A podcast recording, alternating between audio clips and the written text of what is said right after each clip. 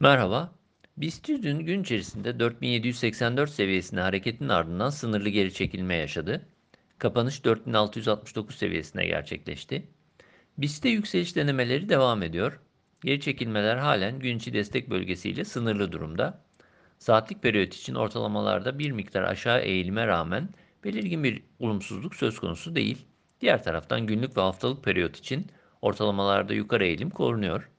Dolayısıyla endekste olumlu teknik görünümün geçerli olduğunu belirtebiliriz. Bu paralelde 4780-4800 ara direnç bölgesi olmakla birlikte bir süredir belirtmiş olduğumuz 5000 seviyesinin de olası hareket bölgesi içerisinde olduğunu düşünmeye devam ediyoruz. BIST 100 için 4550-4500 yakın destek, 4380 seviyesi altı ise kısa periyot için zayıflama bölgesi olarak düşünülebilir. Bu bölge üzerindeki hareketin korunması iyimserliğin devamını destekleyici olacaktır.